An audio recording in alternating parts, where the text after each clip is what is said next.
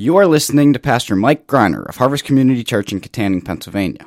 We pray that you will be challenged today as you listen to a sermon entitled Into the Fray with the Book of Truth and Love, recorded on September 10th, 2017. For more information, check us out on the web at harvestpa.org.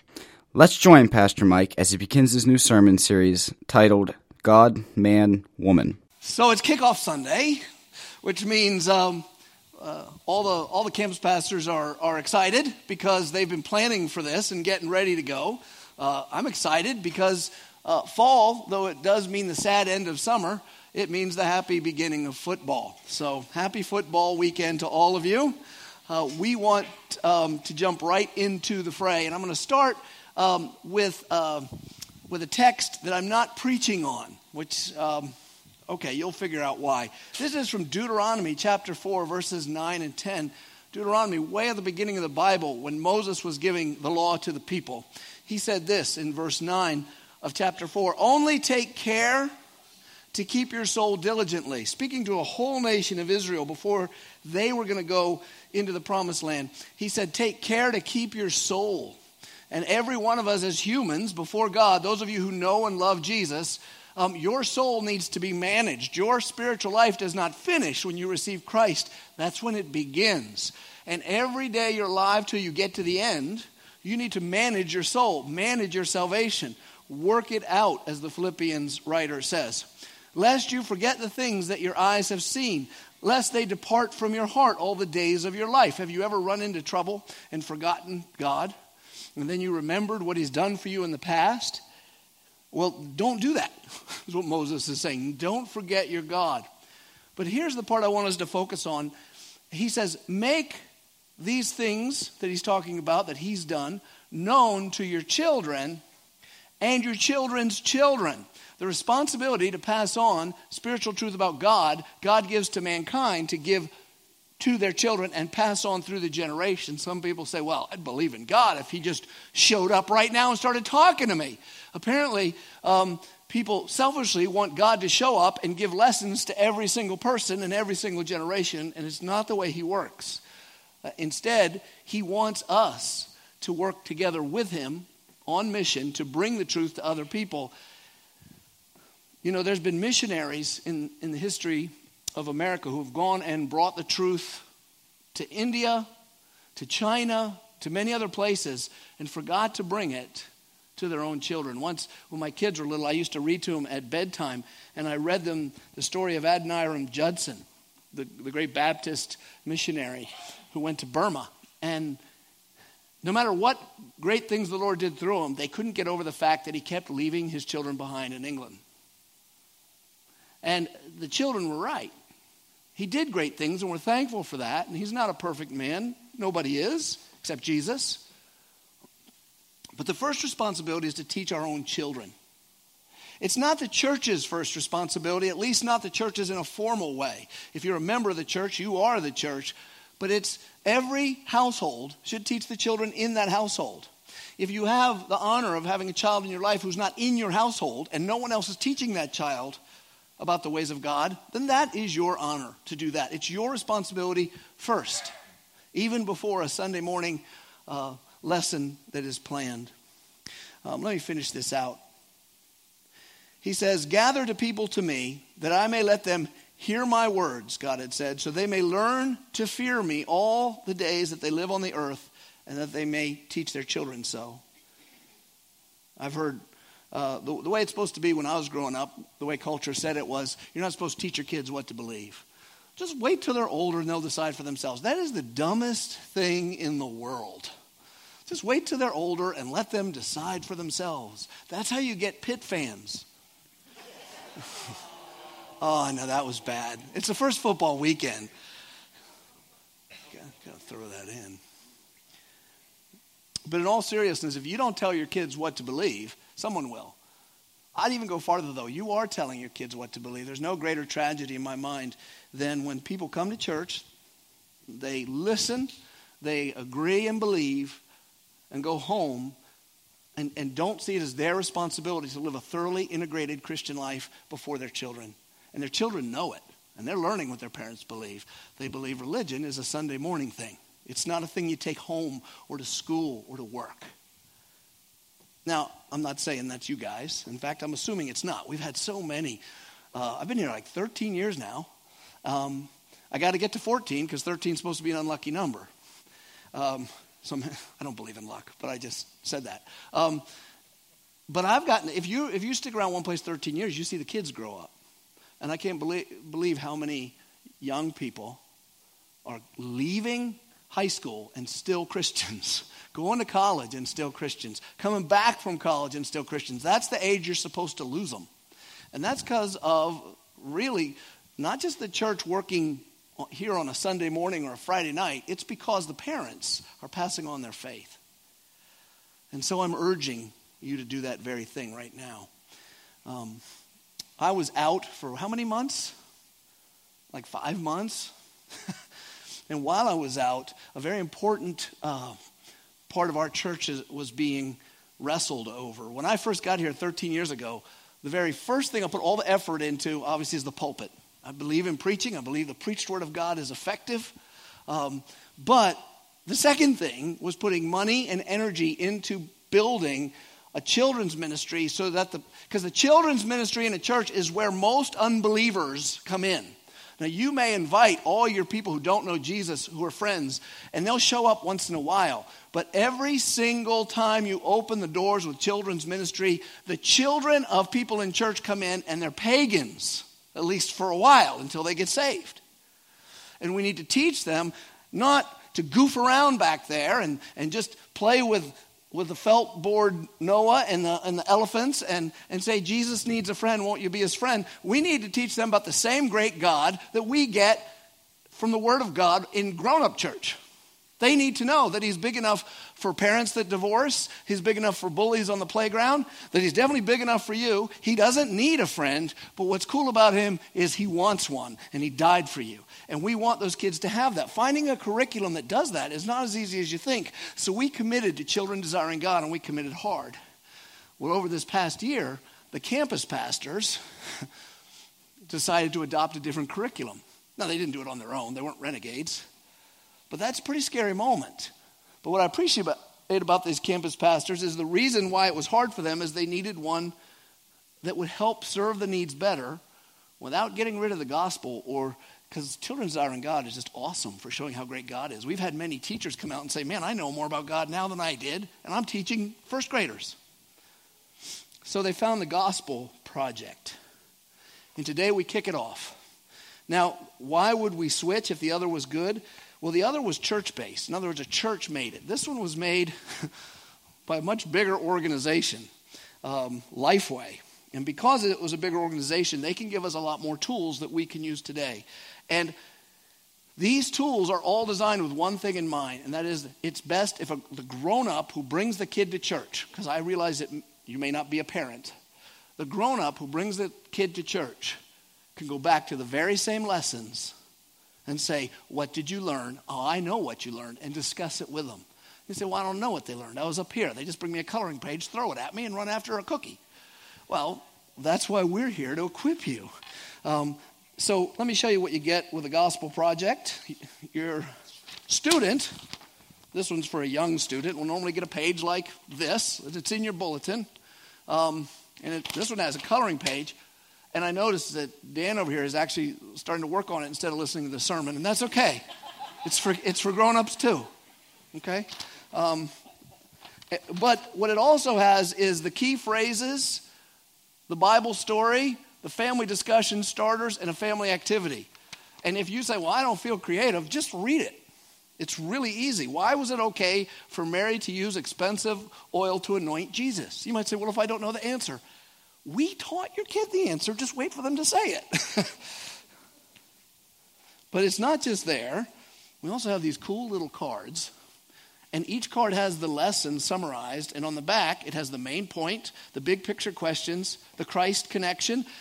Beautiful thing about the Gospel Project Christ is in everyone. Old Testament, New Testament, always the cross. Because Paul said, I determined to know nothing before you except Christ and Him crucified. Folks get saved when they hear the good news of the cross. And so Christ is in every single lesson. And so those cards are available to you too. But it is a modern age. And I don't think I'd use those if I had little kids. I'd use the app if I can open it. So on your phone, you can get the app. And there's even something in your bulletin tells you how to get the app. And there it is, right there. And okay, so you can't see that. But I actually have it on my iPad. I feel like a salesperson on QVC, but I'm not selling anything. Come on, iPad, get out of there. Some people saw me change cases and thought I had a computer up here. I don't. Well, it is. It's an iPad. Well, I can't get it out. So I'll show it to you like this. Um, these apps have the lessons for every week right on them. And they have video and they have song. See, I hit library there, and oh, there it is. This is for my iPhone, this is for my iPad. Session one Daniel and his friends obeyed God. I press the button, it has games, big picture flashcards, key, whatever, main point puzzle, coloring. If, if I, Dan, you can color on your iPad. And uh, Bible story video. Dan's going to kill me later. He's a big guy, too. Um, you can look at this yourself by downloading it. These tools you're very familiar with, you're used to using smartphones, you're used to clicking. Um, all this has one goal just to get you to talk to your kid. Five minutes with your kid lets them know you're serious about what they're learning and connects you to it. So the tools are in your hand, the exhortation is in your hand. Uh, don't think it doesn't make a difference. These five minutes with a five year old, 10 minutes with a 10 year old, they will pay off when the kid is 18 and a grown up, and 19 and 20 and 21. And then whatever you did, they will think, if they enjoyed it, this is normal, and they will do it with their children. And you can leave a legacy. So I wanted to make sure I, I gave all that time. I didn't want to relegate it to simply a short announcement. I wanted you to see those tools. In, in this campus, our, camp, our children's ministry director is named Gail.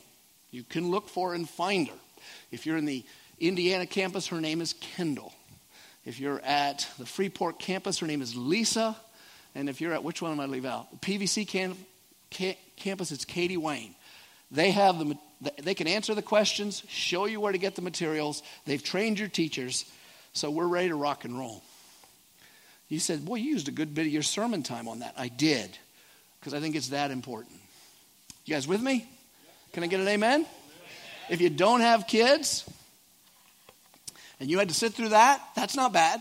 That, maybe God's going to bring a kid in your life, a backyard Bible club kid, a neighbor, friend of a grandchild, a grandchild. If your grand, if your children uh, don't want to do it, sometimes children don't want to go in the way of the Lord that you went. Go for the grandchildren and teach them the way. Um, okay. Well, we're starting a brand new series, as you know, and to say it's timely is is an understatement. Um, let me read you a list of things that I was thinking about. One, about two weeks ago in Paris, there was trouble at Euro Disney. I know, you worry about Euro Disney. I want you to know the problem has been fixed. They sorted it all out. Apparently, there was a woman who had a four year old boy who wanted to do the Disney Princess Experience, where you go to Disney and they dress you up like a princess. And he was denied, saying, This is for princesses which are girls. The mother made a stink, and she smartly made a stink with the press. and as soon as Disney found out, um, they realized their error. Princesses don't have to be girls. Certainly, this boy and any boy can be a Disney princess. And he was admitted. Whew, that was a close one. Um, this stat is hard to take, but it's true now. In the United States, four out of ten babies are born to unmarried mothers four out of ten. Now, many of those are people who do it on purpose, many by accident. Four, that's 40% of the babies. Most grow up, not all, but most grow up without a daily dose of the Father. Mothers, in general, this is not across the board, I've seen the opposite, but in general, mothers will stay committed to those children when dads won't if there's not a marriage or not as much. There's obviously goes the other way, but often it's the mother who has the kids. And so fatherlessness is affecting our nation in ways I don't think we can comprehend. Just start thinking about the ways. First, we have women who have to learn to cope without a helper that God ordained and uh, readjust everything, changes their financial life. Then you have children who don't have uh, a man reinforcing things when they grow up. Um, and very often they sputter. Failure to launch, as they call it, is, is most prevalent in mother led households, which is nothing against the mothers. They're just not dads. Four out of ten. You think, well, well that's why we need more contraception. We need more abortion. Two things I'd say to that. One, it's arrogant, because your assumption is people who can't afford abortion for free and can't afford contraception who are doing this, and they're not smart enough to figure out on their own how to not have babies. But second, we've already tried it. We've been giving away contraception and free abortions in the most high risk areas for decades now. And it has not slowed down women, babies born to unmarried mothers. It has actually picked up. Boy Scouts of America has been torn apart by gender controversies. Don't know if you should put a gay man in a tent with little boys or not. Girl Scouts lead the way by proudly accepting, proudly, I saw that on their website, boys who identify as girl. So if you're a little boy, um, wants to hang out with girls in a tent, he just has to say he is one of them. Government based discrimination against Christians is government based, law based, is, is on the rise. And the Affordable Health Care Act, known as Obamacare, only made it worse in every way it could make it worse, I'm sure. Um, mainly abortion, trying to force Christians or non Christians to purchase abortions for other people. Um, us Christians would say, well, you're asking me to help purchase the killing of a human. Um, and they say, no, we're not.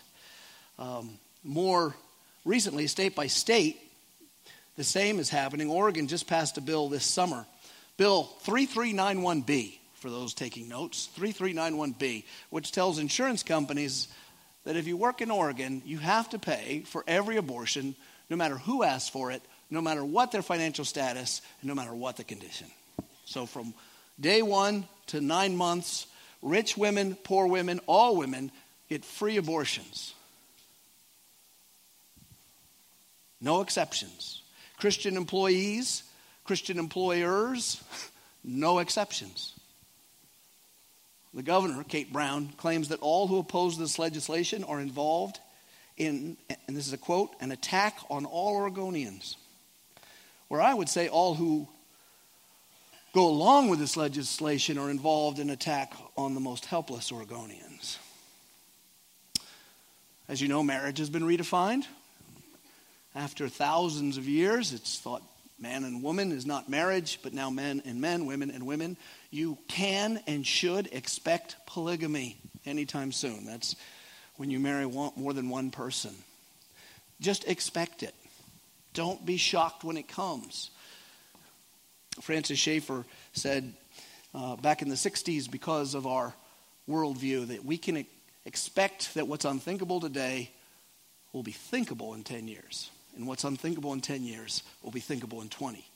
And so expect to see polygamous. I'd go farther. I'd say you can expect to see people marrying relatives and pets.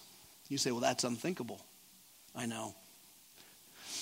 How are Christians affected by this? Mostly in adoption services.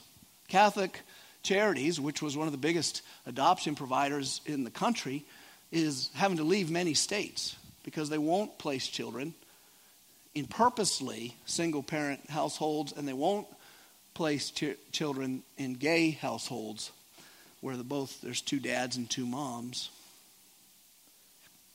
Google, you might have heard, just fired a man for writing a memo suggesting they relax female programmer requirements. He was saying, I, I can't hire enough females. All the programmers who apply are men. So he sent a memo around and he got fired for saying that. And that made national news. Because he should have been fired, apparently. John McEnroe also found this out. He said Serena Williams was the greatest women's tennis player ever just a few weeks ago. And he was immediately asked, Don't you mean greatest tennis player ever? Why did you say women's tennis player? You shouldn't say women's, just greatest. And then he followed his first sin with a more mortal sin of answering her question and said she'd get killed if she was on the men's circuit. She's nowhere near as good. She'd be like 60th or 600th or something.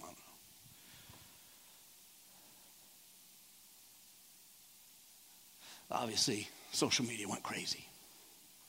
He must hate women. But language is now under what we call politically correct. But you know what it is? Language is now needs to be conformed. I, when I was in high school, I had to read 1984, and I'm glad I had to read 1984. It was a creepy book, but I'm glad I had to read it because now I can see that it's happening. And I also read Animal Farm. George Orwell, speaking of how communism was going to affect the USSR, was really telling us about all the Western Europe and the United States. Because he said there would be something in 1984, it was called Newspeak. and you had to use Newspeak. You couldn't use the old words. You had to use government approved words. If you didn't, it was a crime. And we're getting there now. I was just listening to a book on audio book about raising children that aren't anxious because it's something I'm curious about. I'm not raising any new children. And the pronoun, the gender pronoun was always she. I'm like, how's he know I had daughters? But that's what you have to do because if you say he, it's evil. But universities are going farther. They're now requiring incoming students to choose pronouns for themselves. What does that mean? Those of you who haven't been around college in a while, you say, What the heck are you talking about? He and she are binary, meaning they assume that there are two sexes, male and female. And since, uh, though you may be a male or a female, the argument is your gender is determined by culture. How male or how female. And to say, well, I'm not a he or I'm not a she. That's not fair. You're oppressing me. USA Today printed a guide to gender inclusive pronouns. This would be funny if it wasn't real. There it is in color, like USA Today. USA Today is the paper for dummies, right? They all think we're so stupid. They can't do an article more than, you know, 100 words and with, with pictures. And I guess I read it, so it must work. I must be a dummy. But I like their sports page. It has a lot of colors on it. How can I say? He, Z, is probably the one. Z, Zer. Conjugate Z, Zer, Zer, Zer, Zer. Example, I asked Zer to go to the movies. Sounds like you're, you're inviting an alien. V, V, ver, V's, V, ver, self. His hair is brown. And then, I don't know how you say the difference between Z and XE. I'd say Z, Z. Editor's note at the bottom. While the, the pronouns above are among the more commonly used, more non binary pronouns exist. Who can keep up? So you go to a school and you have to choose a pronoun. And I have a feeling that if you're a student who's such a Neanderthal that you refuse to use them, you will be looked at as doing hate speech. In the new speak, if you call a z a her. In our society, humans are devalued. What do I mean? People are demanding the right to abort. And, and it's amazing how many people who demand the right to abortion, a right to kill a baby, that they will lobby for the care of cats and dogs. I love cats and dogs. But before I sponsor a dog for a dollar a day, I wonder how are the humans doing? Let me stop the abortions first. I, I, I, put a, I invest a lot in two dogs. And when they're dead, I'll invest in some more dogs. And I'm, a, I'm all for dogs. No one, God does not want people to be cruel to animals. Does not. It's not godly. It's in the Proverbs. But I, my head spins when I have people who I know will abort babies telling me, How are you caring for your dog? Do you make it wear a collar? To show slavery and domination. You have to, to adopt a dog. You can't, own, I don't adopt dogs. They'll say, You're going to adopt a dog? No. I'm going to take the dog home if you'll give it to me. I adopt children. You have to swear that you'll never give the dog away unless you bring it back. Why? It's a dog. That very same animal rights. And we all love dogs, by the way. If you hate dogs and cats, uh, I'm not going to judge you, whatever. But I like them. I like both. I even like cats. All you guys are, oh, I hate cats. I know, it's because you're not comfortable with your manhood. I get that.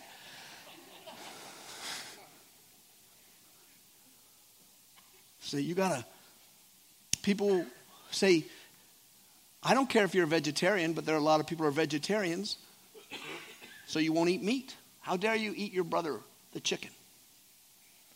But they'll kill the baby. They're against fur but they'll kill the baby. They devalue humans. The minnow that, that, that, that stopped, Cali- stopped millions of acres of California farming where they grow food to feed people because a minnow was getting caught in the pipe. A minnow. We've got lots of minnows. I'll give them more minnows. Got them in every pond here. People jailed for disturbing eagles' eggs, but paying for someone else's abortion in Oregon. And then there's this right to die, which is the most foolish thing at all. Right to die. It's like having the right to the measles. Death is a horror.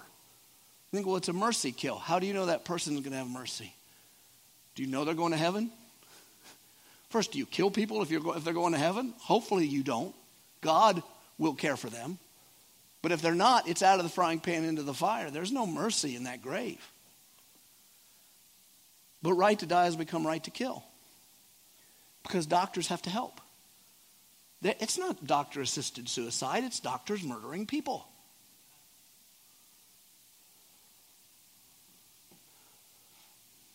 Leslie Heywood is a professor of English and creative writing at Binghamton University, where she's a member of the Evolutionary Studies Executive Committee and teaches seminars on animal studies.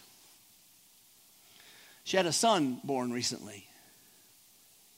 He didn't get enough oxygen to his brain. He was born alive, but without full cognition.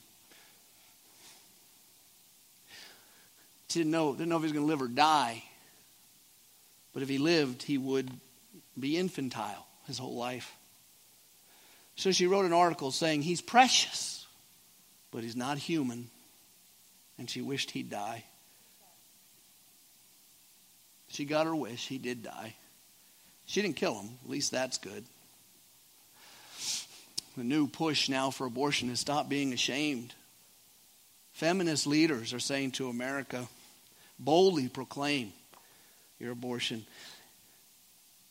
Now, Christian beliefs of human sexuality are ridiculed at best. At worst, they're called hate speech. What I just read to you, with a little bit of sarcasm and editorializing I did, is considered hate speech by many in the newspeak. Well, that's a long list, and I could have went on, but I want to ask this question: What do all these scenarios have in common? How are they all bound together? By this, each one demonstrates that our society lacks a unifying definition of what it means to be human. We're here to talk about man, woman, and God because we don't know what a human being is. If you, if you can live in your brain with saving a chicken from an undesirable lifestyle before it makes to the colonel's kitchen, but you don't mind killing babies. You know,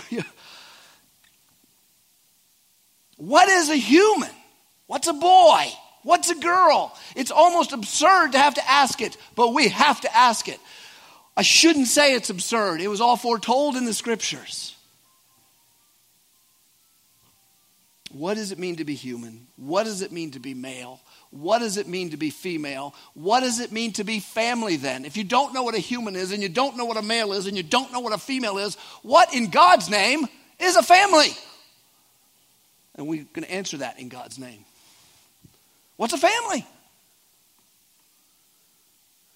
Some of you had to grow up fatherless or motherless because of, well, one of them died or one of them left. And maybe you missed that other one. Should you have missed it?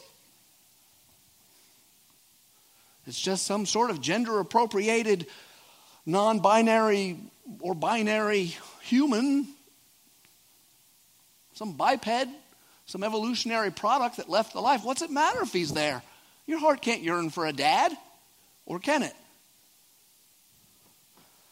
What's a mother? What's a mother? If you ask the feminists, they'll say a slave. And I mean that. That's what they say. What's a boy? What's a girl? This, this is an introductory sermon. I want to set the table with the problem. This is why we have to talk. Why would wouldn't one sermon on man, woman, God do? It would 20 years ago. It won't today. The root of our confusion is our worldview, the worldview from which we come as Americans. So it's your worldview too. As a Christian, you're trying to, no matter where you come from as a Christian, you're leaving your worldview to take on Jesus's through the Bible. And our particular worldview, the one we grow up in, is one that has cut itself free of God, and that is the problem. It always was the problem. That's what Francis Schaeffer was talking about. We said there is no absolutes. There's values clarification. Figure out for yourself what is right. Autonomy has taken over. You say, what the heck's autonomy? Self rule. What's self rule? The, the most important government in the planet is you governing yourself. That's autonomy. What's a boy? It's what you say a boy is. What's a girl? It's what you say a girl is. What's sex? It's what you say it is. What's a family? It's what you say it is. What's right? It's what you say it is. What's wrong? It's what you say it is. And as Americans, that's in the air we breathe. But now that you just think about it a little bit, you'll see that's the morality of our society. You just have to add as long as you don't hurt anyone. But they're not very nuanced about what's painful and what's not painful. You may not seem to be hurting someone right now, but you'll hurt them later. What is the self? Eh, no one has a right to judge either. Another person's answer. Mostly, the one who may not intrude is God. Mary Midgley, who's a secular professor, not a Christian, describes how most in our society believe. And she, I think she's right. She says, Thus, granted that God, who might have had ideas of his own about humanity, has really been removed. Our status as humans has become even grander than it was before Christian thinking. No higher power can interfere with us. End quote. That's it. We have fulfilled what Psalm 2 said we would.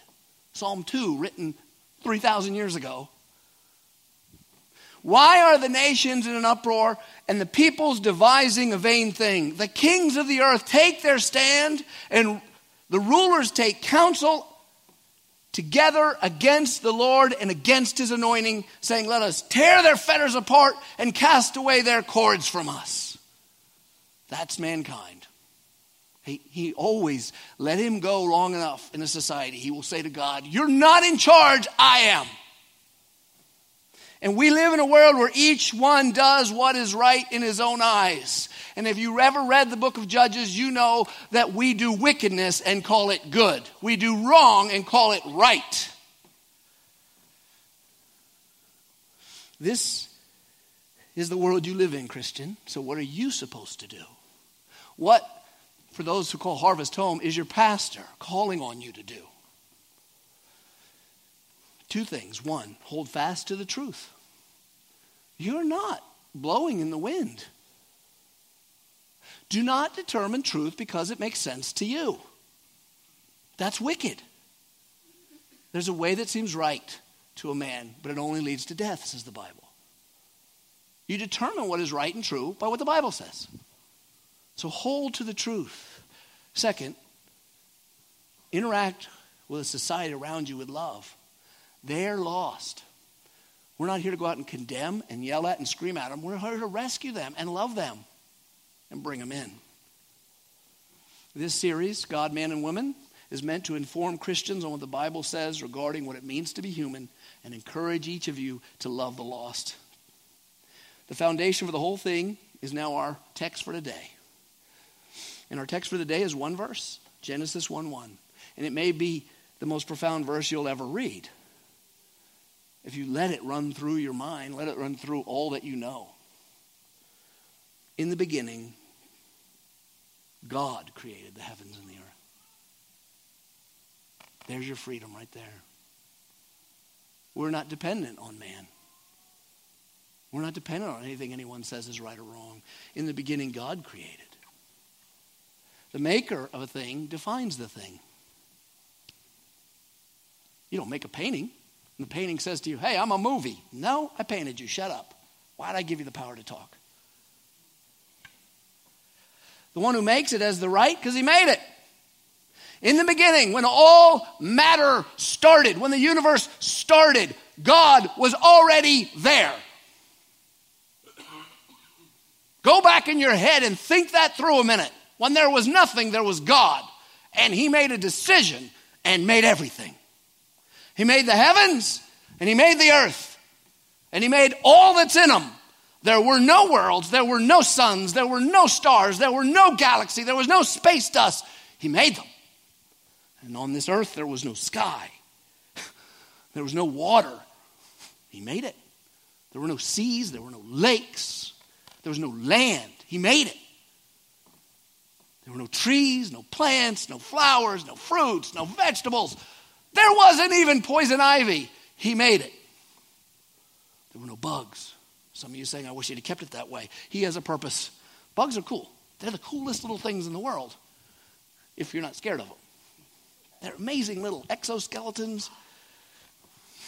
There were no spiders, no ants, there were no dragonflies. Dragonflies are the awesomest bug in the world.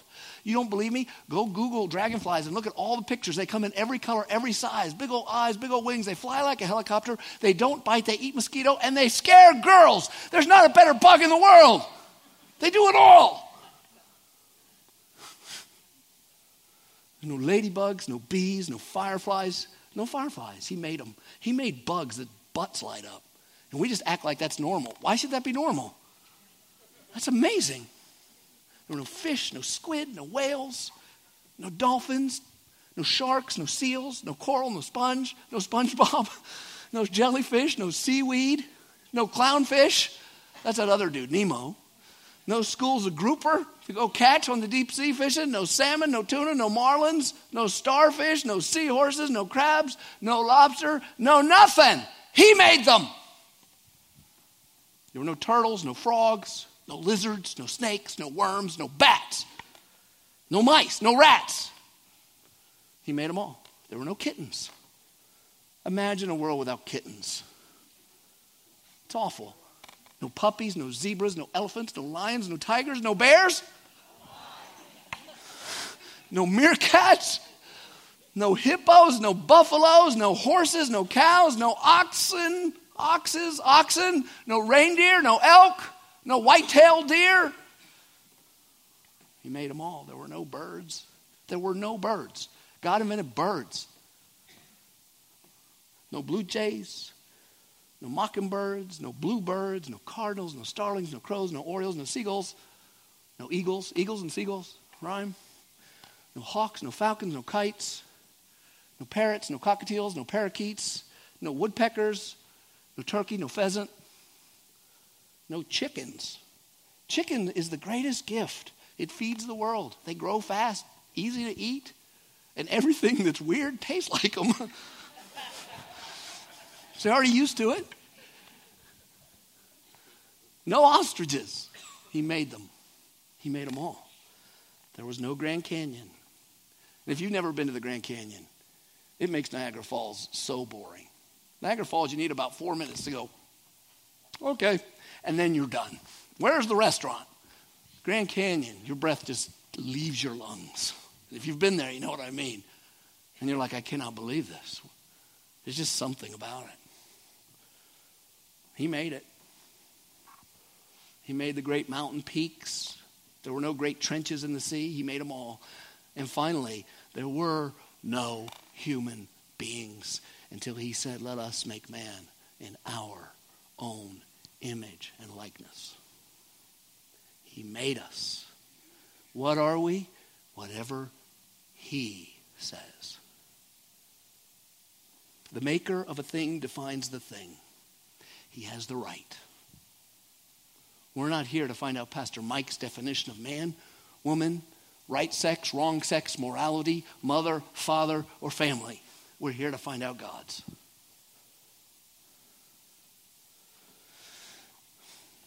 The scripture says this about rebellious mankind Isaiah 29 16. You turn things upside down. Shall the potter be regarded as the clay? That the thing made should say of its maker, He didn't make me. Or the thing formed of, say, of him who formed it, He has no understanding. Should you say that to God? Well, God's ways are old fashioned. Let me tell you how old fashioned works. It works like this anything that goes out of date is, it may be in fashion now, but it's, it's going to be out of fashion, right? When you stand before Jesus when he returns and breaks open the sky to judge the living and the dead, whose definition of man and woman is going to be the only one? Whose? His. That would make any other definition old fashioned. Our goals during this series are three. One, discover what God says about mankind, as I've said, including if, you're here, it's like, yeah, talk about transgenderism. This is not going to be a series on that. It will be covered. But they're more important, bigger fish to fry. What's it mean to be male? What's it mean to be female? What's it mean to be father? What's it mean to be son? What's it mean to be family? Second, believe what God says. It's your second goal, no matter what. And third, take your stand with love and courage. In other words, we're going to, there's our, for our map, trust Him even when what He says goes against your culture. Why? Because He's good. His ways lead to happiness, wisdom, liberation, and fulfilling human thriving. There's been no advance in joy in our culture. Going against his ways leads us to the unhappy, angry, unsatisfied mess that you see in the world around you. So it's up to you. Will you believe God as we unfold what the Bible says, or will you decide for yourself? Now, I know since you're all good Christians, you're all going to say, well, of course I'm going to be on God's side, right? I would say, no. I never assume that my fellow Christian is going to believe the right thing, and neither should you. Why? When the dominant culture, in other words, when the air you breathe out there pushes the other way, it makes cowards out of people who want to fight it. When the dominant culture surrounding the church clashes with the ways of God, a large portion, the largest portion of Christians, will remain quiet. They will say, Don't look at me over here. And they'll be cowards. A small portion will sell out to the world's ways and be vocal about it. That's the historical pattern. We see it best in American history the acceptance of slavery and segregation in the American South. I'm not shocked by race based slavery. I'm not shocked by lynchings that they took black men and would just hang them up to show power in the town. It doesn't shock me. Mankind's evil. The Bible says we're evil. We do evil things. What shocks me is you can hang a black man up in a southern town filled with Christians, and the Christians don't show up to stand there and say, Why are you doing this, brothers? That's what shocks me. In their time, they were cowards.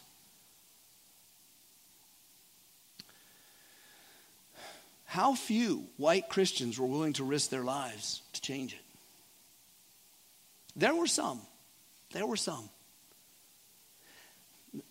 White Christians were behind abolition. They don't always get credit in the movies. But how few? How few preachers regularly shouted against such sins? Some did. And you might say, well, if I lived then, I would have been different. It's so easy to be brave in the hypothetical past, isn't it? It's another thing to be brave in your own times. And the track record of Christians throughout history paints a different picture.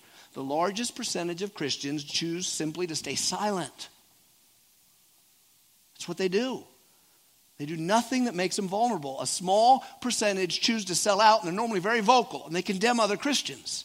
And a minority stands on the truth, proclaiming it loudly. You want to see an example? Look at Nazi Germany. Nazi, Nazi ideas were pushed through the churches. The churches, it was demanded that the churches go along. And you know what they did? They went along. Does that mean they all wanted to kill Jews? No. It means they're cowards. Some of them probably wanted to kill Jews. Who do you remember? You remember Dietrich Bonhoeffer, the, the priest who said no. You remember Corrie ten Boom or something. But most of them, the churches, the churches.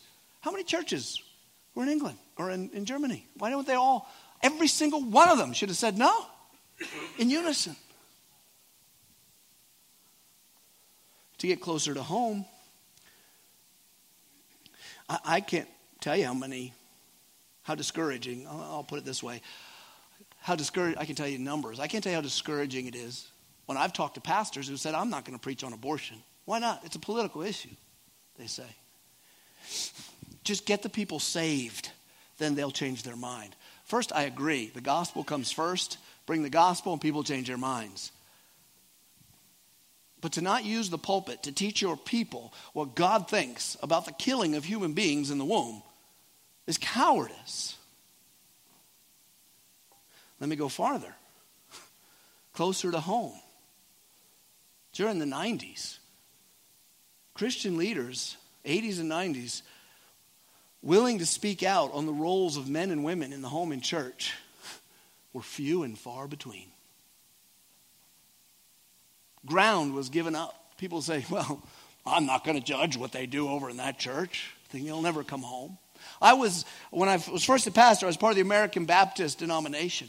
And as a part of the American Baptists, I joined a little group called the American Baptist Evangelicals or something that were the anti group to go against the, the, the, the, slide. By the way, the American Baptists, there are a lot of good American Baptist congregations, and there are more bad ones, and the mothership is just a cesspool Go to Valley Forge. Their leaders are a cesspool of compromise and sellout. And I talked to the leader right in my office in New Jersey because there's a leader of New Jersey.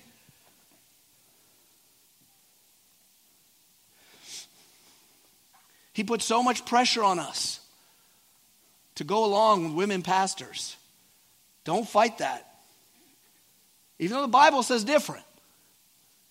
Because what's the Bible know? And then when welcoming and affirming churches, well, every church should be welcoming and affirming to gay people in the strictest sense. To all people, anybody. But the ones who say, go with it, be a gay pastor who marries a gay pastor, the truly affirming ones, he said, well, we would never ask them to leave the association. I was like, Roy, what if someone puts a Buddha on the stage? Where do you draw the line, dude? I went to that evangelical group, and they were all upset because American Baptist churches were starting to accept um, homosexuality as not. Being homosexual is not a sin. Having desire for others of the same sex is not a sin. It's a problem. It's the sex that's the sin. It's the act. You can struggle with wanting something you shouldn't have. Right? Right? Right? Am I right? That's what you call sin. Every time you sin, you wanted something you shouldn't have. The problem is when you step over the line and start doing the sins. Well, the American Baptists are starting to say, well, let's just not call it a sin and the problem goes away. And they were all talking about this, and I said, look, you guys don't want to fight the fight about what, the roles of men and women in the home and in the church that the Bible says. You gave up that ground. You didn't even fight. And there's a lot more verses on that than there is on what you're worried about now. And they're not alone. People just are cowards. Why should I fight it? They're not really going to kill the Jews. Why should I fight it? So what? That word submission is so ugly in our society. Well, that's what you get. Today, a great majority watches silently. As, but a sizable minority is is starting to sell out big time. Ryan Meeks said one of the biggest churches in the country till they decided they were going to be, they're going to change their views of sexuality. Another big one in Denver just, just flipped. And now there's pressure, there's theologies, there's people saying, You're backwards if you won't agree with this. Trust me, lots of Christians are going to go the way. A minority of people will be loving and bold. We don't need anyone's hateful. the majority will just keep their mouth shut. What I want for you, Harvest, is that you're part of the loving minority, every one of you. And I'm hoping to convince you by teaching you the scriptures. You will be hated if you do this. You will be called names. The Nashville statement just came out. Talk about timely. They must have known I was doing this series. So the people down there came out with a statement. People we like at CBMW, Council on Biblical Man and Womanhood, they came out with a Nashville statement. You wouldn't believe the Christians that sold out. Can I throw a few out? Jen Hatmaker, formerly of MOPS fame. The fruit, this is her quote, of the Nashville statement is suffering, rejection, shame, and despair. The time is callous beyond words. If you've read the Nashville statement, if you've never heard of it, go find it. It's just what Christians have always believed. Brian McLaren, he's the one that's always on the television at Easter when they're looking for a pastor. He says, Really, evangelicals, with all the pain, chaos, and cataclysm right now, you thought now was the time for this crap? Quote, that's what he said. John Pavlovitz, a pastor who is ubiquitous in his blog, said, I have my own statement on the Nashville statement. It could be lots of words, but honestly, I probably could narrow it down to just a finger. He said, he goes on, we've chosen to use our sacred text, the Bible, not to bring comfort or create unity or engender hope, but to beat the hell out of people who spend much of their days already walking through hell because of the cruelty of our disciples. To which I'd say to that guy, speak for yourself. I don't beat the hell out of people. Well, not in the way you mean it. I hope we can beat the hell out of people through preaching the, the real hell, though. not the way he's using it. I'm not cruel to people. He, but that, that'll get you. The world will say, oh, there's a pastor who's enlightened. He's woke. I'm inviting you to go against your culture. But you might be saying, I thought you said be loving. I am loving. I am loving. Those are supposed to be Christians. Jesus never seemed to speak a negative word to the adulterers, the prostitutes, the demon possessed. But he didn't pull his punches with the Pharisees. And I don't see why I will either. I'm inviting you to go against your culture for the sake of the Word of God. I'm inviting you to be misunderstood. I know you're loving. I know you shouldn't have to walk around apologizing. I know you. I, I don't know all of you, I know many of you. And I would perfectly trust gay members of my family in your presence, and I have them. I wouldn't worry that you would be mean to them or ridicule them or whatever that guy said you, you do to them, belittling them and whatnot. But trust me, you're going to be assumed to do that. I'm inviting you to be misunderstood for the sake of Christ. I'm inviting you to love when you're called names, not to fight. I'm inviting you to bless and curse not, to speak the truth in love. And you say, well, that's not fair. I know it isn't, but you'll be in good company because that is how Jesus saved the world. He was hated when he did right.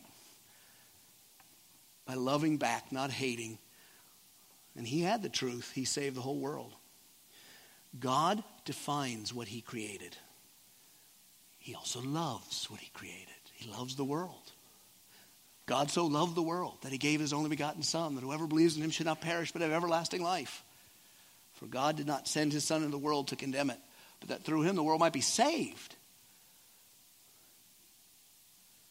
Jesus Christ was hated, died on a cross to pay for my sins and yours. He rose from the dead, ascended to heaven, where he sits at the right hand of God. He will return again at the end of the age to judge the living and the dead. And now he asks us to act like he acted when he came the first time. Sheep amidst wolves. They're not going to love you for taking Jesus' point of view. That's okay. Because they'll get saved, many of them, some of them. If you're here and you don't know Christ, I, I want to be very open and not manipulative or sneaky. My agenda for you is that you'll change your mind and become a Christian and have all your sins forgiven and live forever and know God. As one sinner who did the same to another, that'd be me to you. Join us. To the Christians, we lead with love. All right? Thank you for listening to this sermon from Harvest Community Church. We invite you to join us at any one of our four campuses located in Kittanning, Petrolia Valley, Indiana, and Freeport. For more information, check us out on the web at harvestpa.org.